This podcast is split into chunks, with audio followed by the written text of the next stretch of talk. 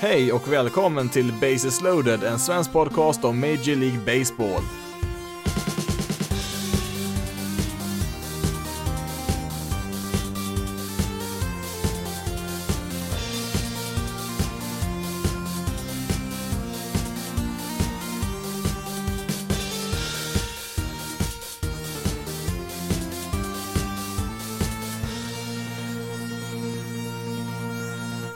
Hej och välkommen till Bases loaded, en svensk podcast om Major League Baseball. Och eh, då har vi kommit hela vägen till avsnitt 50 i denna podd. Det har ju blivit några timmar inspelade med andra ord. Och eh, jag är ju såklart jättetacksam att ni fortfarande finns med och lyssnar här även fast det inte spelas någon baseball i MLB just nu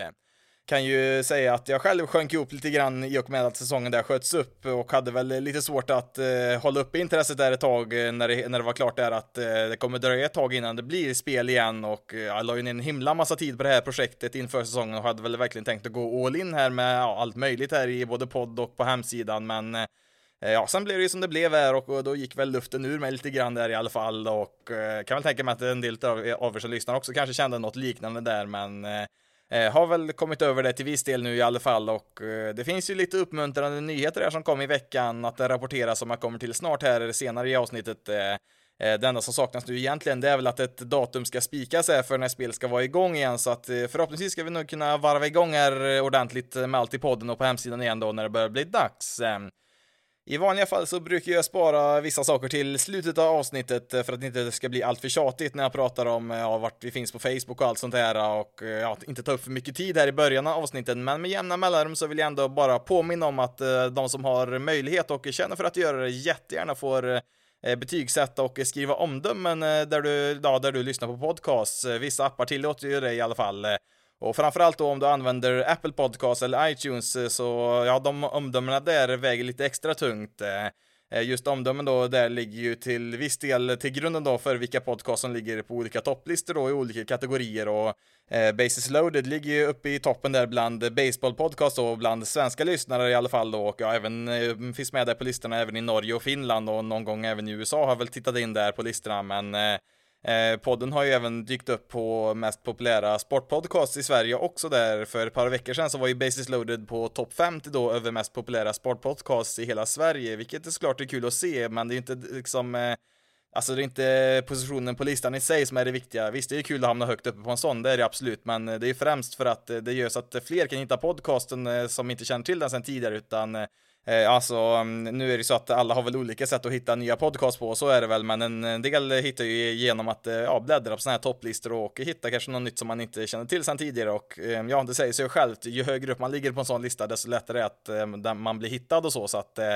det, det, är inte bara de som har mest lyssnare som ligger i toppen där, utan man räknar tydligen även med då som sagt omdömen då som en, ja, en del av formen då ska man kunna säga för att räkna ut vilka som ska ligga i toppen på olika topplistor. Jag vet inte exakt hur det går till, men så är det i alla fall och eh, Sen så är det också så här att det hjälper lite extra också om man skriver någonting i sitt omdöme där, alltså att eh, inte bara sätta en, två, tre, fyra eller fem stjärnor där som ett betyg, utan om man även skriver någon kommentar till sitt eh, omdöme där så hjälper också det lite extra där tydligen, så att eh, jag är jättetacksam för alla som eh, har möjlighet och tid att göra det för att det hjälper som sagt med synligheten av podcasten och ja väl det får du såklart skriva precis vad du vill. Det är ju vad du själv tycker och tänker både positivt och negativt. Eh, jag brukar kolla det där med lite jämna mellanrum för att se en del eh, snälla ord som en del har skrivit där och även om det finns någon konstruktiv kritik man kan ta till sig där för att kanske förbättra någonting så att eh,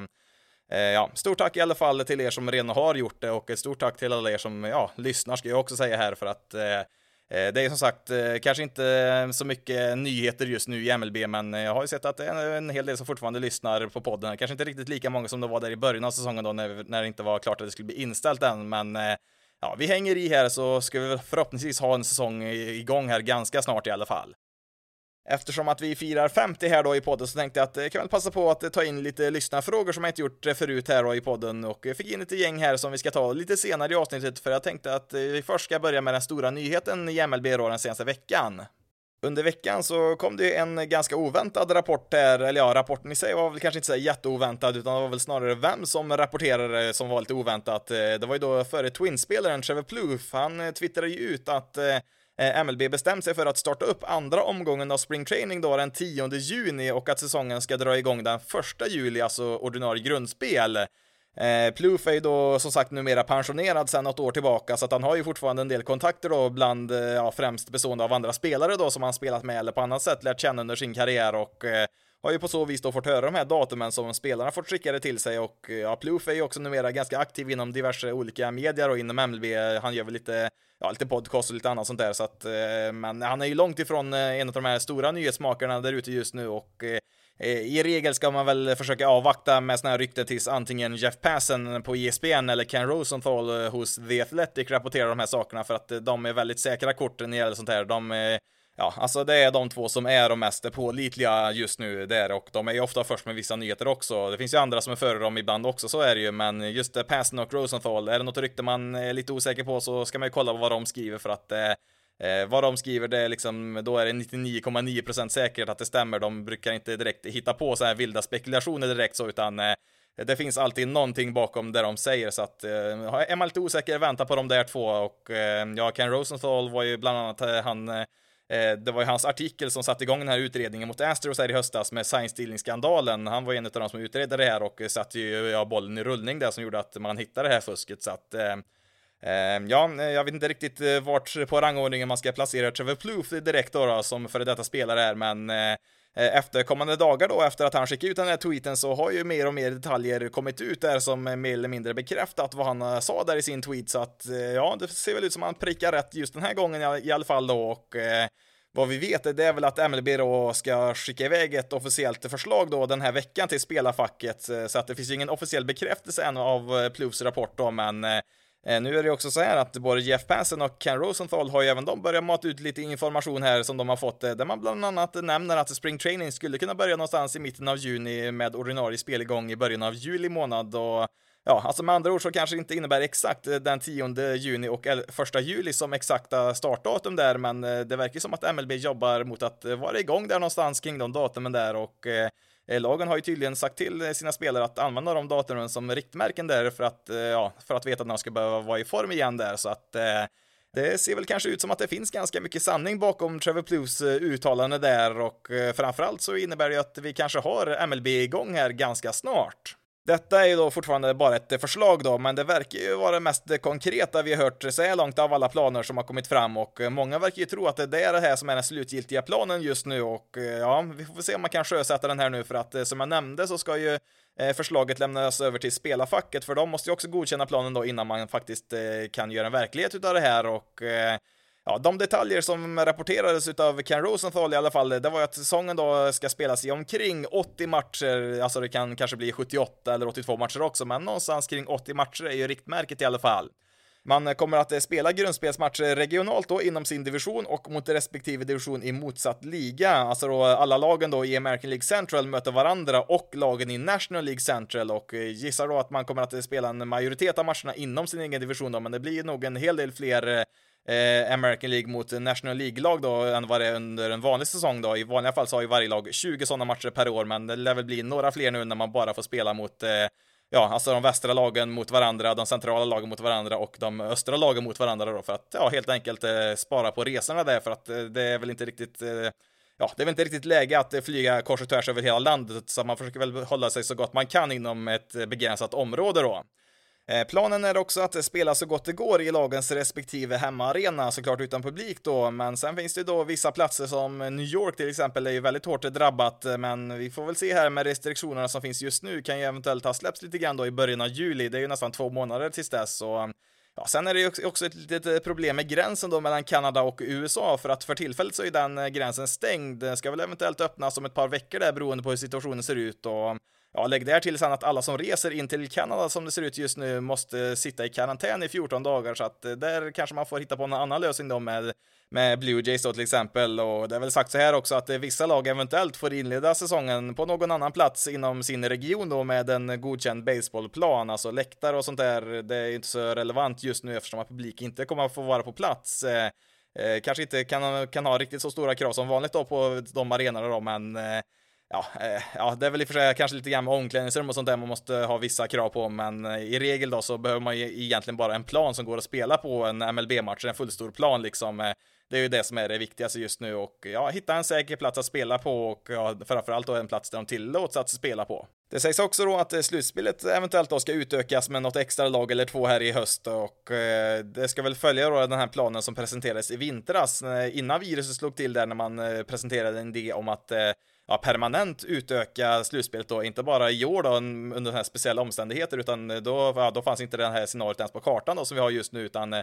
då var ju tanken helt enkelt att man ville ha fler lag i slutspelet där och enligt den planen då så skulle eh, sju lag från varje liga då gå vidare till slutspel istället för fem som det är idag och eh, det skulle innebära att eh, eh, bästa laget i varje liga då får hoppa direkt till divisionsserien då och vila lite extra där och övriga sex lag då som går vidare till slutspel får spela en wildcard-runda i bästa av tre matcher.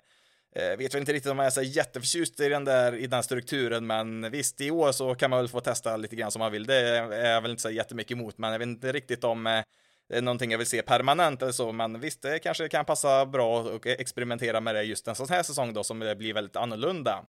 Den sista och kanske viktigaste delen eh, det är ju att MLB vill att spelarna också ska sänka sin lön ytterligare här. Så sen tidigare så har ju spelarna gått med på att få en proportionell utbetalning av lönen i år. Alltså Eh, om det skulle bli en halv säsong då så får de då halva lönen och eh, nu vill ju MLB då när det inte kommer finnas några fans på läktaren till en början eh, få spelarna att eh, också skära bort en viss procent av den kvarvarande lönen.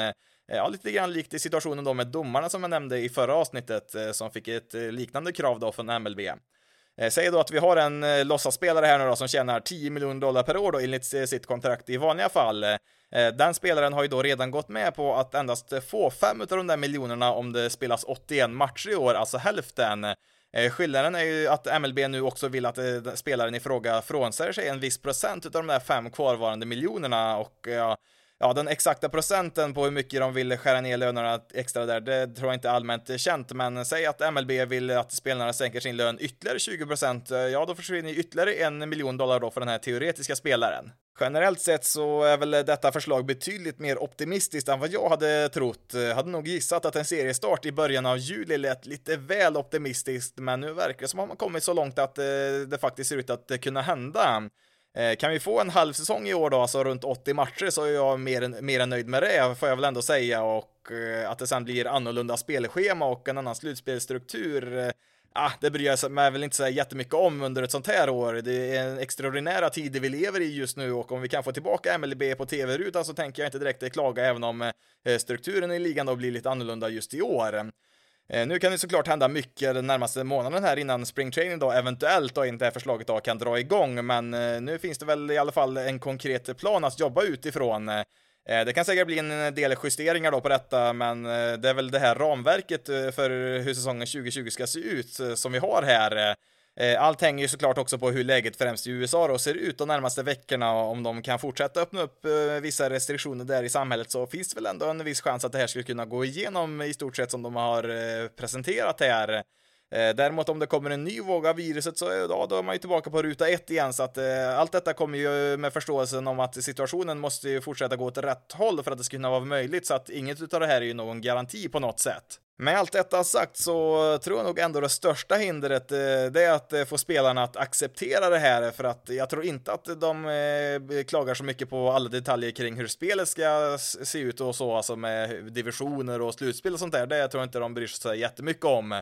Eh, däremot så är det här med lönen då som kan bli ett väldigt stort problem. De har ju redan gått med på att eh, ja, dra av en viss del av lönen då, beroende på hur mycket spel det blir i år. Eh, det beror väl också lite grann på hur mycket mer MLB vill att de ska sänka sin lön där, men det kan nog bli en ganska tuff fråga att lösa eftersom spelarna då nog anser att de redan gått med på att sänka sin lön här en gång och ja, att få dem att göra en andra gång, det är nog lättare sagt än gjort.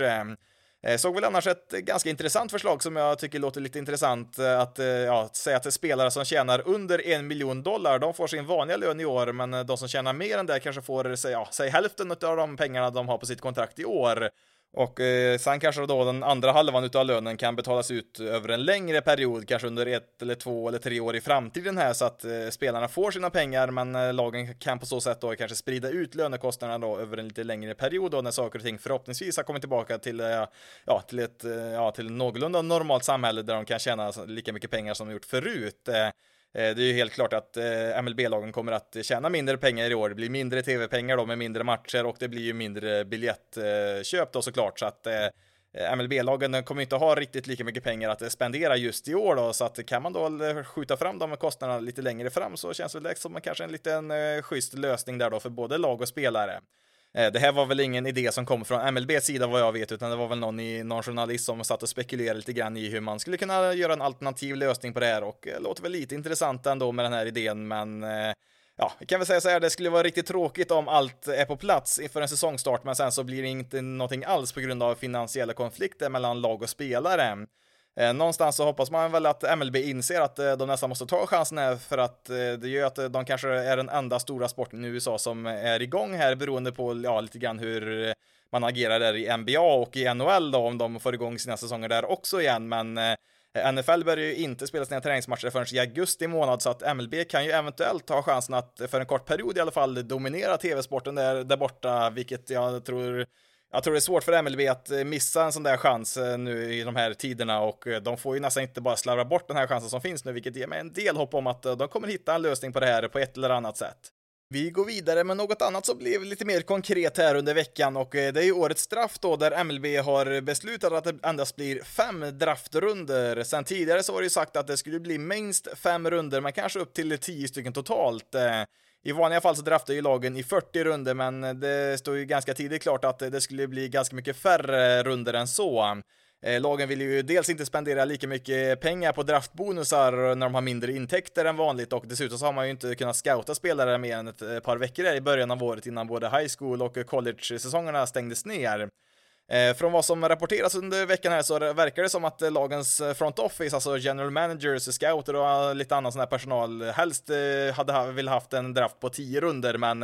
det verkar väl som att det var främst ägarna som sitter på pengarna här som satte stopp för det. De hade väl något förslag här som att ja, de ville väl erbjuda en kraftigt reducerad bonus för de som draftades i runda 6 till 10. Eh, men det gick ju inte spela-facket med på, så att det blir bara fem runder i år, vilket är väldigt, väldigt kort för en MLB-draft. Eh, eh, nu har man väl tidigare pratat på att krympa draften innan coronaviruset och visst, 40 runder kanske man inte behöver, men 20-25 stycken kanske hade varit lite mer rimligt här framöver. Det här innebär ju också att Astros bara får göra tre val i årets draft eftersom att deras första och andra val i årets och nästa års draft togs bort där som straff för sign-stealing-skandalen. Eh, sen är det väl visserligen så här också att eh, när draften är slut så kan man ju få erbjuda kontrakt även till odraftade spelare, men då finns det en övre gräns på 20 000 dollar, vilket inte är så jättemycket när det gäller just eh, ja, spelare som väljs efter runda 5, för att i vanliga fall så ligger slottvärdet, alltså den rekommenderade värdet för bonusen på spelare som väljs i runda 60-10 på mellan 100 till 300 000 dollar. Det är alltså den summan de brukar få spelare som väljs mellan runda 6 och 10. Eh, förra året så var ju slottvärdet på sista valet i rundan 10 på 142 000 dollar och nu kan alltså då ingen spelare som väljs efter de fem första rundorna och eh, erbjudas mer än 20 000 dollar, eller ja, rättare sagt, de väljs inte efter runda 5 utan då är det slut på draften utan eh, då kan de värvas ja, lite som free agent skulle man kunna säga då, som odraftade college eller high school-spelare, men de kan då inte få en bonus högre än 20 000 dollar då enligt, det här, enligt de här reglerna som gäller i år. Eh, det här innebär ju då med andra ord att eh, väldigt många amatörspelare kommer att återvända till sitt college för att spela ett år till där i alla fall, eh, förutom de absoluta toppnamnen då som kommer att få sin vanliga bonus då. Sen så är det många JUCOs, alltså Junior College, som säkert kommer att få en hel del talang från high school-nivå, för att på high school kan man ju inte direkt gå om klasserna där och spela vidare Eh, i baseballlaget, utan eh, de eh, behöver ju då fortsätta i college då om de vill fortsätta spela, om de inte blir draftade då såklart, men Eh, det är ju så här då att de som spelar i ett UCO då, de behöver bara spela där i ett enda år så kan de draftas igen då. Spelar man på ett vanligt college då måste man spela där i tre år innan man kan draftas. Så att eh, många lär nog satsa på att reglerna för draften blir betydligt mer normalt till nästa år istället. Tycker väl att det är lite synd att det blir så få runder ändå. Det var ju garanterat att det skulle bli mindre än 40. Det hade nog ingen räknat med. Jag hade väl hoppats på att det skulle bli 10 runder i alla fall och tittade ju lite snabbt på draften för 10 år sedan då, alltså 2010 och eh, där fanns det ändå en hel del tongivande namn som draftades mellan eh, sjätte och tionde rundan. Eh, några exempel är ju då Kevin Gasman, pitcher som, ja nu gick det väl inte speciellt bra i år då, men han har ju bra säsong bakom sig. Eh, Oaklands Mark Hanna hade ju en väldigt bra säsong i år, han gick också där i de runderna. Michael Lorenzen, eh, Reds eh, tvåvägsspelare, ja, han är väl mest en relief pitcher, men han har ju spelat en del i deras outfield också faktiskt. Ett par andra outfielders har vi ju Cole Calhoun och Corey Dickerson. Vi har ju Royals with Whit Merrifield. Han har ju också varit riktigt bra här de senaste åren och Framförallt då Jacob DeGrom valdes ju i nionde rundan utav Mets då 2010, så att det finns ju en hel del kvalitet även i rundorna efter topp 5 där. Eh, sen kollade jag även efter den tionde rundan där just eh, 2010 då och eh, vi har ett par intressanta namn där också. I elfte rundan så valdes Jock Peterson och i runda 19 så hittar vi Adam Eaton, Nationals outfielder, som var väldigt viktig där i slutspelet i höstas här när Nationals tog hem titeln där och ja, tittar vi hela vägen bak i runda 31 där så hittar vi Kevin Kiermaier så att Eh, det betyder ju med andra ord att eh, det är en del potentiella eh, MLB-spelare och dels riktigt duktiga MLB-spelare som inte kommer att väljas i årets draft då, så att Ja, det är lite synd att det blir så pass få runder. Visst, 40 behöver vi kanske inte, men 10 hade väl varit trevligt i alla fall.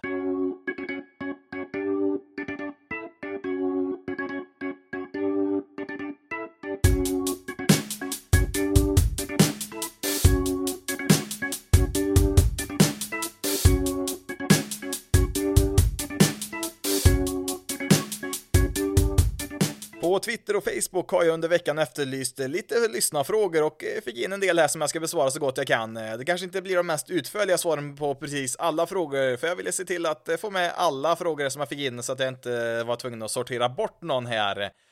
först så kom det in två frågor om eventuellt spel i år och eftersom att jag precis pratade om det så tänker jag att vi kan väl också börja med just de frågorna. Första frågan kommer från Oskar som undrar, eh, tror du att det blir något spel i MLB i år eller får man eh, bara kolla på KBO resten av sommaren? Och eh, ja, som jag nämnt här så ser det väl ut att gå åt rätt håll i alla fall. Man är väl på god väg mot en lösning som det ser ut just nu, men det kan ju såklart hända mycket innan planen faktiskt är fastställd. I bästa fall då, om det här faktiskt stämmer, så kommer det fortfarande att dröja ett tag till innan spelet är igång, så att ja, då får man väl som du föreslår kanske nöja sig med KBO under tiden, alltså då eh, Korean Baseball Organization, alltså ligan i Sydkorea som drog igång här förra veckan och eh, eh, på tal om baseball i andra länder så har jag ju sett att det snart kanske ska tillåtas upp till tusen åskådare på läktarna i matcherna som spelas i Taiwan, så att det finns absolut länder där trenden pekar åt rätt håll. Eh, jag har väl under hela den här tiden trott att eh, chansen för spel är större än att det inte ska bli någonting alls och med den senaste utvecklingen här så ser det väl ut som att chansen för en MLB-säsong är större än på länge. Nästa fråga kommer från Tobias som undrar I mina olika Mets-grupper är det mycket snack om en eventuell komprimerad serie 2020 med alla matcher i Texas med omnejd och eh, tre nya divisioner. Vad är status där och hur väl förankrat är detta hos MLB? Ja, de senaste veckorna har jag ju pratat en del om de här olika planerna som har funnits eh, för årets säsong då och eh, ja, Texas eh, lät väl som en av de här plats platserna som skulle vara aktuellt om man skulle spela på några här enstaka platser då, alltså Arizona, Texas och Florida var väl några utav förslagen då.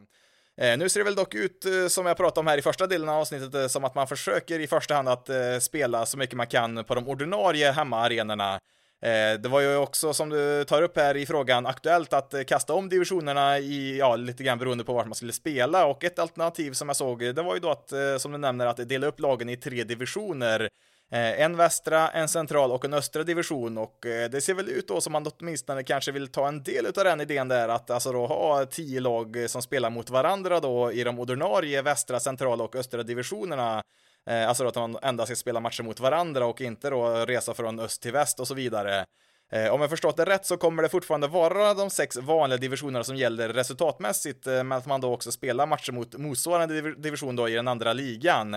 Eh, blir i så fall lite intressant om en derbyn som vi kanske inte ser allt för ofta då annars. Yankees Mets eh, kommer idag spela mot varandra, Cubs mot White Sox eh, får ju lite extra matcher där mot varandra. Eh, ja, i och för sig nu brukar väl de här lagen spela någon match varje år mot varandra och så, men det blir ju lite fler då under de här eh, omständigheterna då och eh, jag tänkte säga att det blir lite LA-derby där också, men det är väl lite missvisande för att Ja, även om de heter Los Angeles Angels så spelar de ju i Anaheim som är en, ja, det är ju en egen stad söder om Los Angeles och ja, det är väl lite grann som ett, om ett lag skulle spela i Uppsala och går under namnet Stockholm så att det, ja, det blev inte riktigt ett derby där då, men Eh, däremot så blir det väl ett derby då lite längre norrut i Kalifornien mellan Giants och Ace. Eh, visst, nu ligger väl eh, de också tekniskt sett i olika städer då, men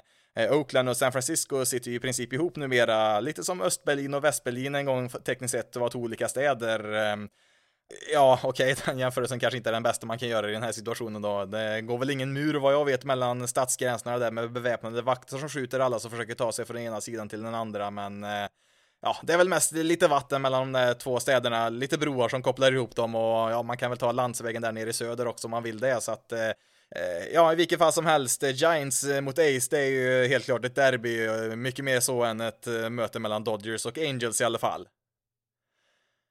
Så mm, ja, det verkar ju finnas en viss sanning i ryktet om eh, det här med tre divisioner på ett sätt där, men resultaten då verkar ju fortfarande räknas inom de eh, respektive sex divisionerna då som vanligt, eh, som det ser ut just nu då i alla fall. Sen kan det ju som allt annat då såklart ändras här i framtiden. Nästa fråga kommer från Hans som skriver Tror ni att Muki kommer att skriva på ett nytt kontrakt med Dodgers nästa år? Han blir free agent och om det inte blir någon säsong kommer han annars att eh, inte spela för Dodgers eh, och eh, ja, som du säger där i frågan så kommer ju Muki Betts att bli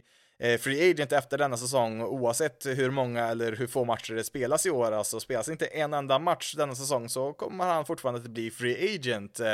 Eh, man förhandlar ju fram här att om det inte blir något spel i år så kommer alla spelare få samma service time som de fick förra året och det skulle innebära att eh, han når tillräckligt med service time då, alltså sex år sammanlagt, eh, eh som innebär att eh, man blir free agent då efter att säsongen är över. Blir Mookie Betts kvar då i LA eh, utöver den här säsongen då? Mm, ja, det är såklart omöjligt att veta, men det mesta verkar väl tyda på att han vill testa på free agency och gå dit han får bäst betalt.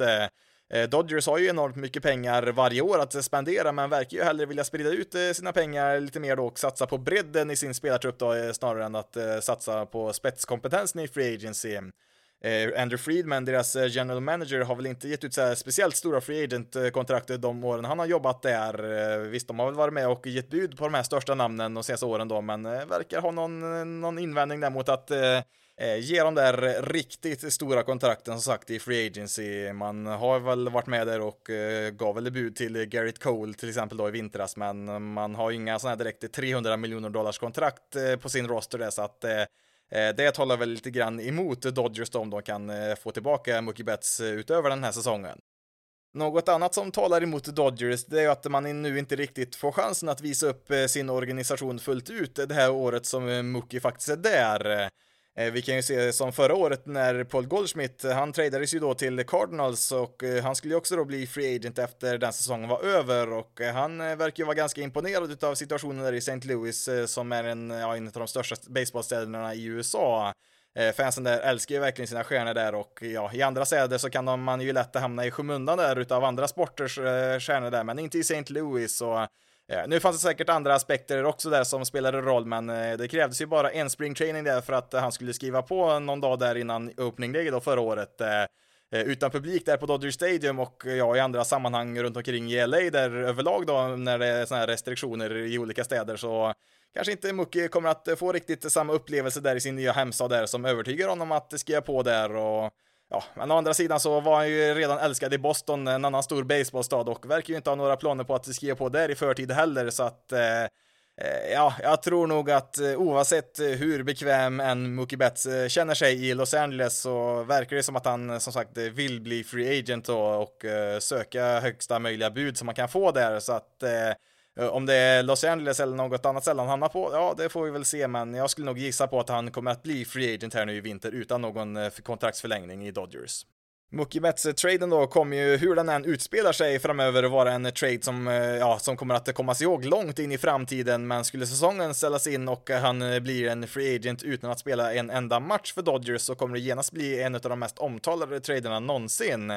För vi kan väl säga så här då att även om Red Sox nu fick en hel del kritik för den här traden då, där man byter bort sin eh, forne MVP då, så var väl många inte så jätteimponerade av vad de fick i utbyte, men eh, ja, efter de här omständigheterna som vi har just nu i världen så ser det väl inte så dumt ut att eh, man får fem år med en potentiell All-Star outfielder i Alex Verdugo som man fick där och ett högt rankat prospect i Jeter Down som kan bli ganska bra där framöver. Detta då i utbyte mot eh, vad som ser ut att kanske bli en halv säsong då för Mookie Betts och visst, eh, Betts är ju såklart en fruktansvärt bra spelare, men det finns ju en gräns på hur mycket värde han kan producera under, eh, ja, lite drygt 80 matcher, så att ja, helt plötsligt så ser det inte så himla dumt ut för Red Sox ändå då. Det hade man inte kunnat veta på förhand såklart att det skulle bli så här, men dealen ser ju betydligt bättre ut nu för Red Sox del och Ja, framförallt eh, skulle säsongen då bli helt inställd i år så är det ju ett riktigt kap här för Red Sox som de har gjort då. Inte med någon mening då såklart, men eh, ja, visst, nu fick ju Dodgers även David Price i den här dealen då. Han har väl ett eh, par år till efter den här säsongen då kvar på sitt kontrakt, men han börjar ju bli, bli lite till åren han så att eh, mm, Ja, alltså det, det, är nog en trade som kommer att analyseras i sönder i många år framöver, men eh, kan bara tänka mig hur mycket historia det kommer att eh, skrivas om den här traden om eh, säsongen då ställs in, alltså traden för en MVP som inte fick spela en enda match innan han blir free agent. Ehm, ja, det kan det bli som sagt ganska mycket eh, med ganska många rader skrivna om det om det skulle bli så. Till sist då så eh, när jag sitter och kollar här lite grann över lagen som kan vara kandidater för att eh, få in Mookie Betts då som free agent här då till nästa vinter så mm, ja visst Dodgers är absolut en kandidat. Eh, de kommer säkert göra ett försök. Eh, Red Sox då, hans eh, gamla lag då, eller ja, gamla och gamla lag, han har knappt eh, lämnat dem, men ja, de är säkert intresserade också, men med tanke på att de ville ha så, ta bort så mycket lönekostnader så mycket så ja, kanske blir svårt att få in honom där i deras budget. De har ju fortfarande ganska höga löner även fast de har trillat bort både honom och David Price. Vi har ju däremot lag som White Sox och Blue Jays, de är ju på uppgång här och båda har ju en hel del utrymme för större löner så att jag skulle nog inte räkna bort de två direkt där. Eh, White Sox har väl i och för sig aldrig direkt spenderat jättestora pengar i free agency där så att, eh, men ja, är det någon spelare man skulle bryta den regeln för så är det väl kanske Mookie Betts. Eh, eh det är väl nog inte så jättestor marknad för honom eh, där ändå, alltså det finns ju många lag med eh, stor budget absolut, men Phillies till exempel, ja, de har ju redan Bryce Harper där ute i right field och ja, de har inte så mycket utrymme kvar i och för sig deras, eh, deras lönesituation där och är väl tveksam till att Yankees tar in honom där. Eh, kanske Giants då i och för sig, de har väl i och för sig också då några år eh, kvar där innan de på allvar kan hota igen där. Så att eh, de, han kanske inte riktigt eh, passar in i deras tidslinje där och Ja, i och för sig då, om Astros eh, skulle tappa George Springer här i vinter, han blir ju då också free agent här nu efter denna säsong, så är väl det en möjlig destination kanske, men ja, vi kan väl säga så här att Dodgers kommer väl inte få ut sig jättemycket värde från Mookie i år, men skulle de bli World Series-mästare då i höst så med honom där i deras, i deras lag så tror jag nog inte de bryr sig speciellt mycket. Nästa fråga kommer ifrån Max och han undrar, har Cubs fönster hunnit slå igen eller kan de fortfarande göra en satsning mot titeln? När blir det en rebuild där? Och ehm, Ja, det är väl inte helt stängt det fönstret där kan vi säga. Det står väl lite på glänt, eh, men för att det svara på när det blir en rebuild så ja, säsongen 2022 riskerar att eh, inte ha många spår kvar utav mästarlaget från 2016 för att eh, många kontrakt har ju gått ut just den säsongen. Eh, deras resa började ju där 2015 där när de nådde slutspel där för första gången på ett tag och eh, ja, man började ju se en växande gigant där som såklart sen skulle vinna allt året därefter. Eh, 2017 så vann de ju divisionen igen där, men åkte ut efter fem matcher där mot Dodgers i NLCS. 2018 eh, förlorade man ju sen en match 163 där eh, hemma mot Brewers där och tappade ju därför divisionssegern där och en dag senare fick, fick de ju då spela i wildcard-matchen igen då på hemmaplan och förlorade mot Rockies. Eh, förra året eh, var väl inget annat än en stor besvikelse. Tredje plats i divisionen, sju matcher bakom första platsen och missat slutspel för första gången sedan 2014 och eh, ja, det känns väl lite grann som att oj, nu är det på väg ut för det här. Kan väl säga så här att efter titeln 2016 så har ju Theo Epsteins free agent-kontrakt som han skrivit på där inte riktigt hjälpt laget då med de spelarna som han har plockat in och nu sägs det ju att de inte har några pengar att spendera mer här och det är ju inte någonting som har att göra med coronaviruset eller så utan Eh, det här har man ju sagt sedan vintern 2018 och eh, ja, i och för sig då, i år då så kommer det bli en eh, kort säsong då om det blir något spel då, med färre matcher då och när man spelar så pass få matcher så kan ju lite vad som helst hända så att vi kan väl inte räkna bort Cubs i år, framförallt inte då om de kan få ordning på sin pitching, då kan det ju faktiskt se ganska bra ut för att de har ju ganska mycket kvalitet på sin roster, det har de absolut där, men de måste nog främst då få ordning på sin pitching där som kan vara lite väl ojämn den senaste tiden här. Ehm, efter den här säsongen då så kommer ju Tyler Chatwood och Jose Quintana bli free agent, eh, eh, alltså två pitchers som kanske inte riktigt levt upp till sina förväntningar där, men eh, Ja, sen fortsätter ju dominobrickorna att falla här för Chris Bryant, Javi Baez, Kyle Schwarber och Anthony Rizzo blir ju alla free agents efter säsongen 2021 och ja, nu tror jag säkert några av de där kanske blir kvar där i, i Cubs men knappast alla de där och sen är ju frågan där om John Lesters kontrakt hur det blir där. Eh, hans kontrakt eh, förlängs ju här över nästa säsong också då om han kastar 200 innings i år då, vilket han inte kommer att göra då med en förkortad säsong, men eh, jag är lite osäker på hur, hur det fungerar här nu om man räknar om antalet innings då proportionerligt då med tanke på hur lång den här säsongen blir eller inte, men ja, i vilket fall som helst, nu har han väl inte varit så jättebra här förra året då, men alltså han blir ju free agent antingen efter denna eller nästa säsong. Lägg där till sen då att eh, general managern Theo Epsteins kontrakt, även det går ut efter nästa säsong då, så att eh, 2022 är det nog mycket möjligt att eh, det blir året som man nedmonterar det här logget totalt, så att man har väl i år då och kanske då nästa år på sig att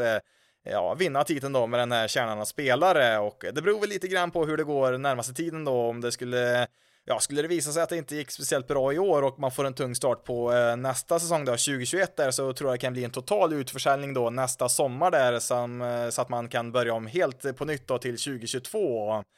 Eh, tyvärr då så blir det väl inte riktigt den där dynastin man hoppades på i Cubs där, verkar det som i alla fall då. Man har väl en liten chans då, som sagt, åtminstone i år då, och kanske även nästa år. Eh, Eh, kolla, kolla lite grann här på Baseball America också här. De rankar ju deras farmsystem i nuläget på den undre halvan i ligan där, så att en rebuild, eh, den kan nog ta en liten stund där i Cubs, så att eh, Ja, mitt tips för alla Cubs-fans det är väl att passa på och njuta av eh, spelarna här i laget i år och, eh, och även nästa år då kanske för att eh, efter nästa säsong där så finns det en viss risk att eh, det kan bli ganska tungt att vara en Cubs-fan igen. Björn har en fråga här också. Martinez, eh, starter eller closer i Cards? Eh, och eh, då pratar vi såklart om Carlos Martinez som förra året kastade i Cardinals Bullpen, men han har ju tidigare också varit en starting pitcher.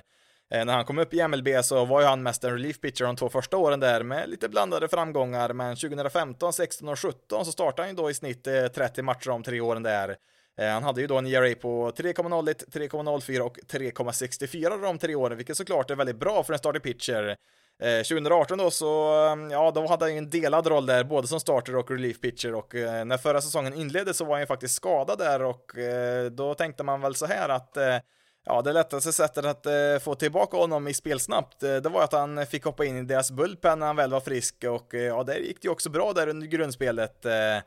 Eh, ja, alltså hans siffror som relief pitcher är väl tekniskt sett lite bättre än när han är en starter, men eh, alltså en pitcher utav hans kvalitet är ju så mycket mer värd som starting pitcher där han kastar omkring 200 innings under en hel säsong då, eh, jämfört med runt 70 innings då kanske som relief pitcher. Eh, även om vi då säger att han är lite bättre som relief pitcher så tycker jag att han bör starta så länge som han håller för det. Och eh, alltså han har ju aldrig haft en ERA över 3,6 då när han startat en majoritet av matcherna under en säsong. Och Alltså förra året så hade ju bara 22 kvalificerade pitchers, eh, alltså starting pitchers då, en lägre ERA än 3,6 så att det är ju alltså då mindre än en pitcher i snitt per lag som eh, presterar på den nivån förra året, så att jag tycker nog att Martinez bör starta i första hand och så får man väl utvärdera lite senare om man ska eventuellt flytta ner honom till deras bullpen igen. Och jag tycker absolut han är en av deras fem bästa starting pitchers i Cardinals eh, som de kan ställa upp med där. Och eh, Ja, alltså om de, eh, vad de faktiskt bestämmer sig för, det återstår väl att se, men eh, i mitt tycke så tycker jag att Martinez först och främst ska användas som starting pitcher så länge det är möjligt.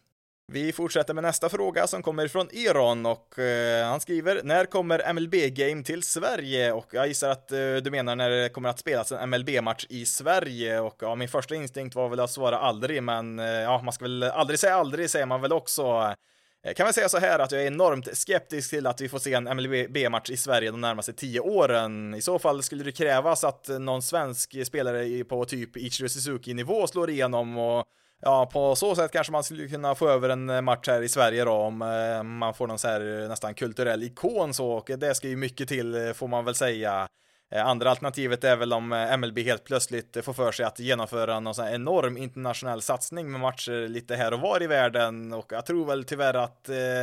ja, vi kommer nog inte få se det den närmaste tiden i alla fall. Det är jag nog väldigt skeptisk till.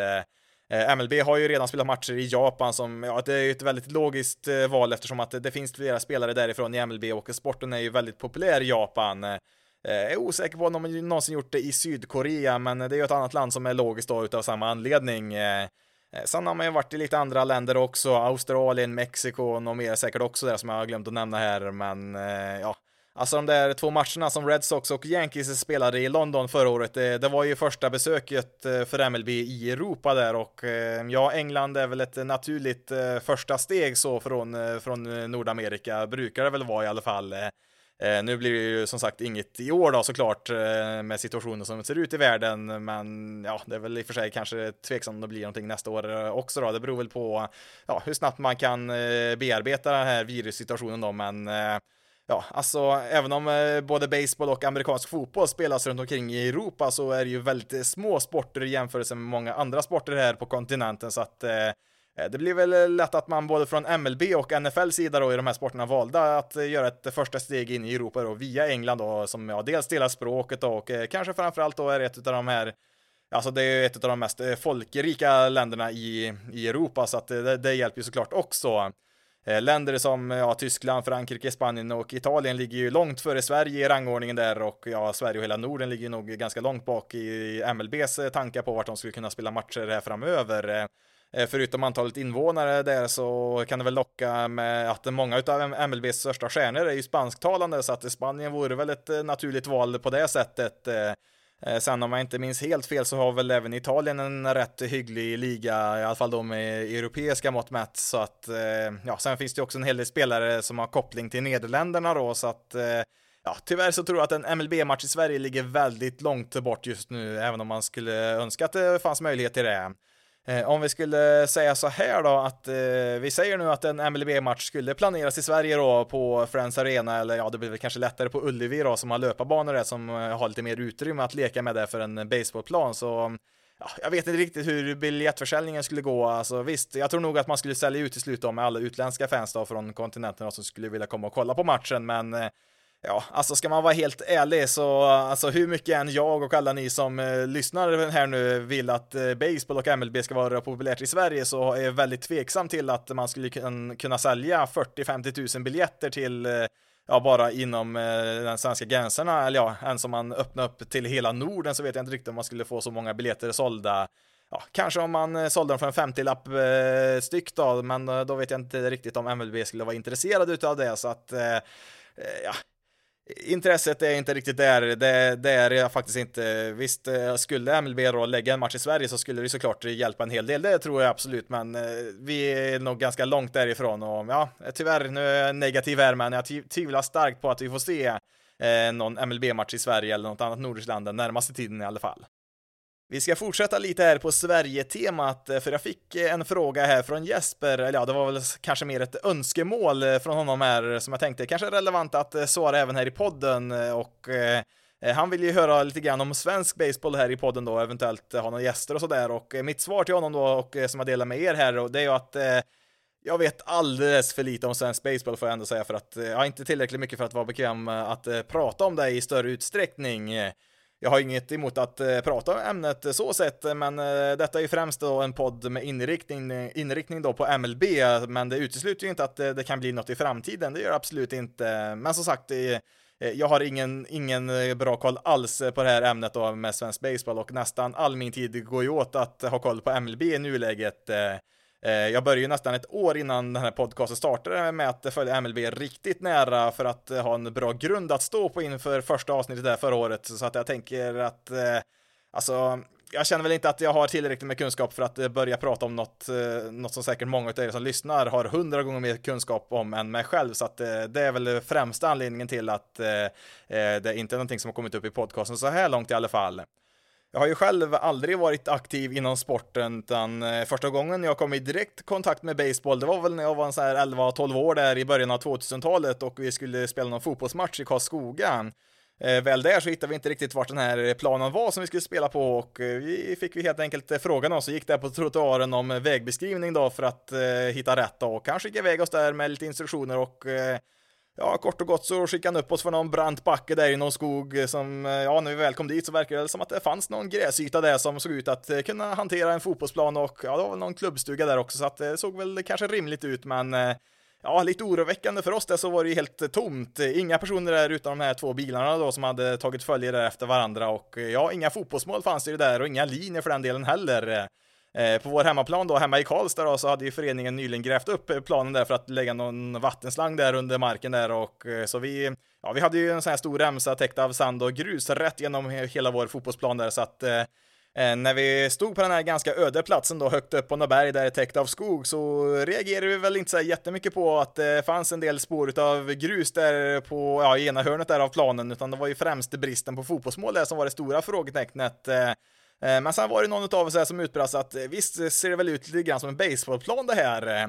Nu kan jag såklart bara tala för mig själv här, men jag är ganska säker på att ganska få av oss där hade speciellt bra koll på baseball, men trots det så kunde vi nog ändå konstatera när vi vridde på huvudet lite grann att visst, det där spåret utav grus på planen eller om det var sand, jag kommer inte riktigt ihåg alla detaljer där, men visst, det påminner det väl lite grann om en sån här baseballplan man hade sett någon gång kanske på tvn och Ja, vi fick ju helt enkelt eh, sätta oss i bilarna igen och eh, försöka leta vidare efter den där fotbollsplanen som vi till slut hittade där någon gång. Men eh, ja, det är väl ungefär så min första kontakt med baseball kom då, i alla fall då här, hemma i Sverige. Och ja, så mycket mer erfarenhet än så där har jag väl ärligt talat inte, har väl spelat några gånger på några idrottslektioner på gymnasiet och så, så att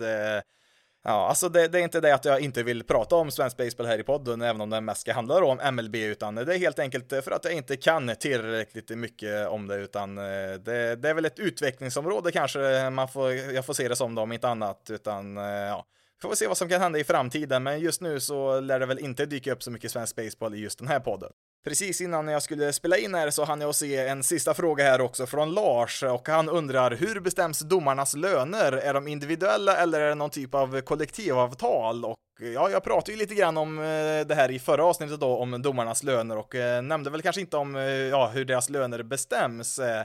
Eh, och om jag har förstått det rätt då så är det så här att eh, det finns en grundlön som eh, nya domare får börja med då på 120 000 dollar, alltså lite mer än en miljon svenska kronor när de först börjar då i MLB och sen så ökar ju den summan då beroende på hur länge man har jobbat, alltså för varje år då får man väl någon viss ökning där och Eh, då skulle jag väl nog gissa att det finns någon form av kollektivavtal här som reglerar då hur mycket extra en domare ska få för varje år då som den dömer. Och ja, de äldsta då tjänar ju då såklart mest då, exempelvis eh, Joe West har ju dömt, jag vet inte hur länge, han är väl uppe i en lön på en 3 till 400 000 dollar i grundlön då per år. Och eh,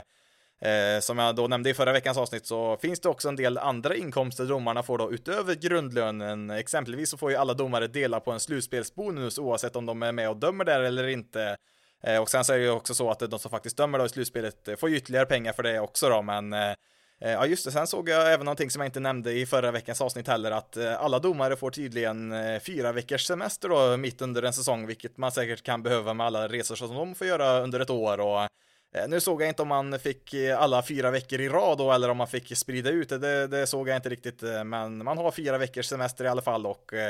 Sen såg jag även att de får faktiskt flyga i första klass, så har de rätt att göra då till alla matcher, så att det är ändå en rätt schyssta villkor ändå ekonomiskt då för domarna då i MLB. Sen finns det väl andra saker som är mindre tacksamma då med det här jobbet då, men ja, det är väl ekonomiskt då har man det väl ganska bra ändå får man väl säga. Eh, det är ju dock då värre som jag nämnde förra veckan också då för domarna i minor League som istället tjänar riktigt dåligt och eh, de har väl efter många år där förtjänat en stor utbetalning eh, om de väl når MLB. Det är väl så här att i princip aldrig någon som blir sparkad som domare nu för tiden och ja, det enda sättet att få in nya domare i nuläget är väl att någon går i pension eller helt, helt enkelt slutar. Det var då alla frågor som eh, jag såg eh, komma in här och ett stort tack till alla er som har skrivit in här och hoppas ni är nöjda med svaren. Eh, det går ju alltid bra att skicka in frågor och inte bara då till vissa avsnitt då som detta. Så mm, ja, har ni någonting som ni funderar på så är det bara att fråga på. Annars så kanske jag väntar till säsongen då när han väl har dragit igång igen innan jag aktivt lägger ut en efterlysning på frågor. Men som sagt, frågor är alltid väl välkomna då om ni har dem och Eh, jag försöker ju svara på dem så gott jag kan, antingen här i podden då eller på andra ställen då som Basis Loaded finns. Ja, då har vi nått slutet eh, på detta 50 avsnitt av Basis Loaded eh, och ni kan ju som vanligt hitta Basis Loaded även på Twitter, Facebook och Instagram. Då letar ni upp basisloaded.se. Du kan även mejla till basisloaded.se gmail.com. Men eh, ja, nu tror jag att jag har pratat tillräckligt för idag. Mitt namn är Jonathan Fabri. Tack så jättemycket för att du har valt att lyssna på detta avsnitt av Basis Loaded. Ni får ha det så bra där ute så hörs vi i nästa avsnitt.